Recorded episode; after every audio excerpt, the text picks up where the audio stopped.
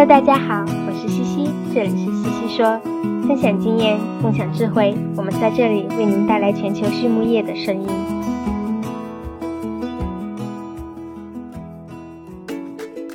感谢西西说的合作伙伴们：美国达农威公司，值得信赖的营养与健康专家；海纳川生物，微生态制剂领跑者，利用生物科技创造崭新价值；优宝生物，三和药业。让健康养殖更简单。隆昌动宝十七年专注研制天然提取添加剂，引领畜牧业节能优产。拉曼动物营养，全球顶尖的酵母和细菌微生态产品生产供应商。大地汉克三十年专注为动物提供美味与健康。脸南动宝让食品和伴侣动物不断丰富我们的生活。禾本生物专业酶制剂全球供应商，深耕生物发酵二十年。韩德全帮忙凝聚未来，凝聚更多力量，释放更多能量。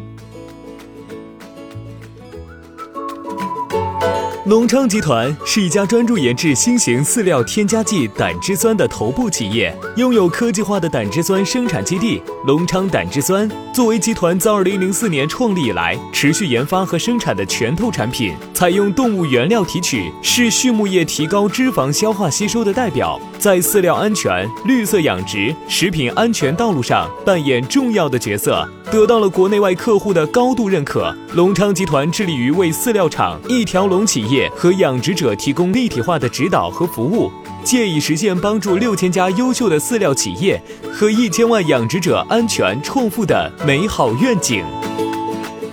大家好呀，我是西西博士团队的丽婷。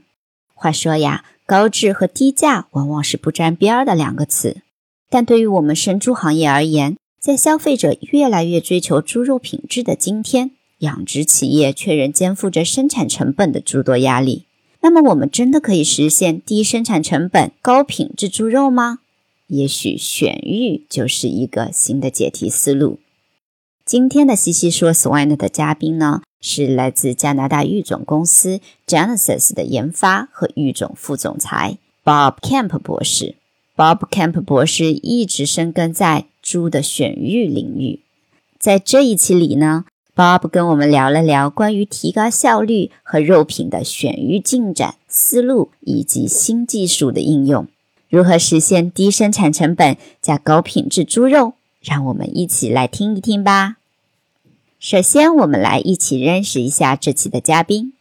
Bob 是加拿大人。一九八五年的时候，他从奎尔夫大学获得了动物育种与肉品科学的博士学位。然后来到了美国威斯康星大学做了几年老师，后来他又回到了加拿大，先后在安大略省政府 （Agri-Food Canada）、奎尔夫大学以及联邦政府做育种相关的工作。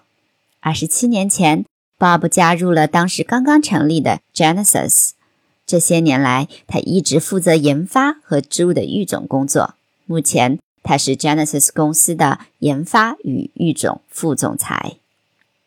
那么第一个问题是，这些年来肉品需求与育种有哪些改变呢？？Bob 说呀，加拿大一直非常重视贸易，多年来出口很多种猪，尤其是到亚洲市场。慢慢的，很多亚洲的客户会对肉质做出反馈，比如说日本市场对大理石花纹和肉色等肉质指标有着特别的要求，而且随着收入的提高。大家普遍会追求更多风味、更高品质的动物蛋白，因此我们可以说，基因改良的方向主要是随着人们对肉质需求的转变而发展的。而猪肉作为全球消费量最大的肉类，它的品质能与牛肉抗衡，价格呢又介于鸡肉和牛肉之间。按理说，这是相当好的动物蛋白来源。然而，在欧美国家，其他肉类的消费近些年来都有所增长，但猪肉的消费量却一直不见涨。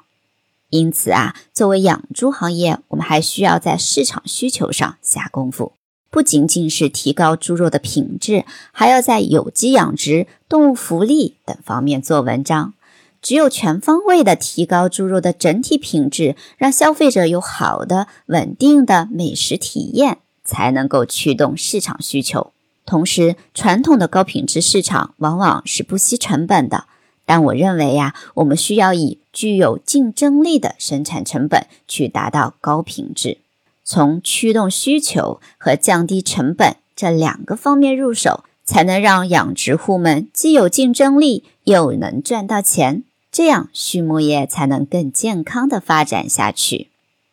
那么，如何做到低养殖成本下的高猪肉品质呢？巴布说呀，这可以通过两方面的理念和技术改变来实现。首先，提高饲料效率不再意味着选育低采食量。传统的选育思路是低脂低采食量方向，来改善商品猪的料肉比，提高饲料转换率。这样一来，猪的瘦肉率增加，脂肪沉积减少，料肉比可以一定程度的改善。但现在，我们的选育理念有了一些改变，我们现在会更重视猪的食欲，会将采食量维持在现有水平，然后尽量去选育高生长速率的猪，这在母系的种猪中尤为重要。如果为了选育肉料比高的商品猪而改善效率，影响了哺乳母猪的食欲和采食量，那就得不偿失了。因此，在我们现在的选育体系中，采食量和生长速率是两个独立的指标。我们并不针对料肉比去选，而是从效益角度、动体组成角度去综合评估。那第二个方面呢，是针对性的选育动体组成。我们可以通过选育眼肌面积和厚度来增加动体的收肉量。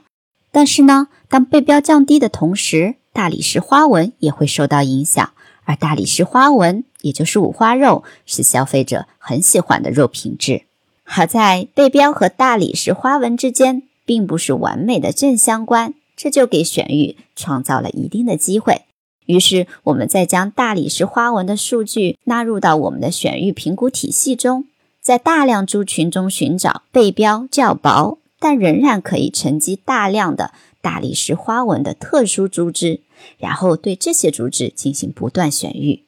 这样我们就突破了以前普遍认为的想要大理石花纹多，背标就不得不多，背标多，脂肪沉积多，饲料转换率就低的死循环，而是可以针对性的选育效率高，同时而又肉品好的猪。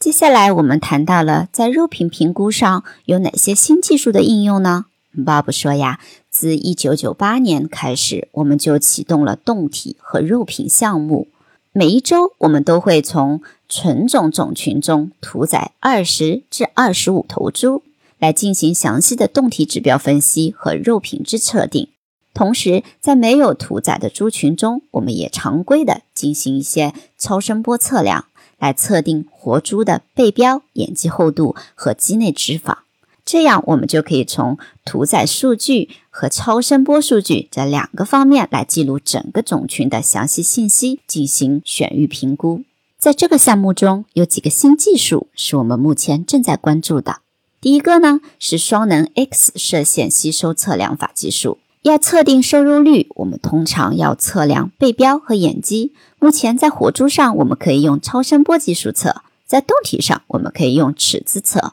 但这样的预测数据准确性并不那么高，而双能 X 射线吸收测量法可以让我们取半个动体，对它进行快速的扫描，从而得到瘦肉、脂肪和骨骼的准确含量，这样可以大大提高瘦肉率以及各个屠宰性能测定的准确性。我们的下一步计划正是将双能 X 射线吸收测量法用于屠宰性能的测定上，并建立数据库。第二个技术是近红外技术，我们正在考虑在屠宰场常规的应用近红外技术，主要是用来测定动体中的脂肪含量和脂肪品质。我觉得这是一个经济实用、非常具有前景的技术，未来甚至可以用它来测定肉品嫩度、肌肉结构呢。以脂肪品质为例，过去测量动体的脂肪硬块的常用指标是碘值。也就是对动体脂肪中的脂肪酸不饱和程度进行度量，来间接反映脂肪硬度。但这个方法呢，既繁琐又烧钱，而近红外非常方便又经济，只要数据库建立起来，准确度还是不错的。第三个技术是基因组学，因为对大量猪群进行实际测量动体和肉质实在是很难呀，所以我们的思路是根据种猪的基因型发掘目标性状与基因之间的关系。另一方面，对参与选育的活猪进行生长速率和超声波测定，将实际性能表现优异的活体动物基因型和预测的基因型进行一个对比，提高预测遗传价值的准确性。进而有助于我们更高效地选育出背标低、大理石花纹高的猪群。总而言之呀，现在我们有多项新技术的结合使用，来大大提高肉质测定的经济性、便捷性、准确性。那么，我们如何将核心种猪的优质基因体现到商品猪的性状上呢？Bob 说呀，从核心群到商品猪，我们知道这中间还有很多步。因此，在核心群中体现出的性状，并不一定能够完全体现在商品猪上。那么，要真正做到将优质遗传性状体现到商品猪上，就必须要将商品猪的数据纳入我们的育种评价体系中。我们是这样做的哈，我们会记录商品猪的基因型，并记录动体、肉质、生长速率、采食量。以及母猪繁殖率等重要性状指标，然后将这些商品猪数据与我们的核心群数据结合在一起，再通过统计模型来更高效的选育能在商品猪层面体现特定肉质性状的种猪。接下来，Bob 聊了聊他对全球猪业十年后的展望。他认为呀，北美的生猪养殖与其他地区一直不太一样。消费者注重的肉品性质也有所不同，比如北美重视眼肌品质，而西班牙则更看重火腿品质。十年后，全球的猪业也许将会逐渐相互融合，但不同的市场还是会有各自的机遇。从育种的眼光来看，我认为选育出越具有多样性的种群越好。然后从大的种群中挑选出细分性状突出的种群，以适应不同市场的需求。优宝生物三和药业作为全球营养产品服务商，专注打磨生物发酵、酶催化和分子微胶囊制剂技术。凭借在动物健康领域二十四年的研发积累与临床实践，和一支经验丰富的研发、技术服务和质量管理专家团队。产品与方案涵盖维生素原料与功能营养剂、饲料消化、肠道健康和健康养殖，为全球十五个国家的合作伙伴提供经济高效的产品与服务。公司参与主持的猪抗病营养技术体系创建与应用，荣获国家科学技术进步奖二等奖。优宝生物三和药业，让健康养殖更简单。在采访的最后，Bob 聊到了他最推荐的专业资源是 Pork.org 网站中的 Fact Sheets。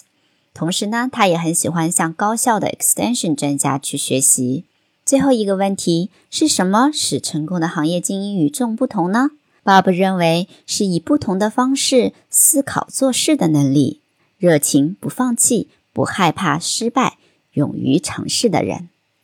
好了，今天的西西说就到这里了。谢谢大家，我们下次再见。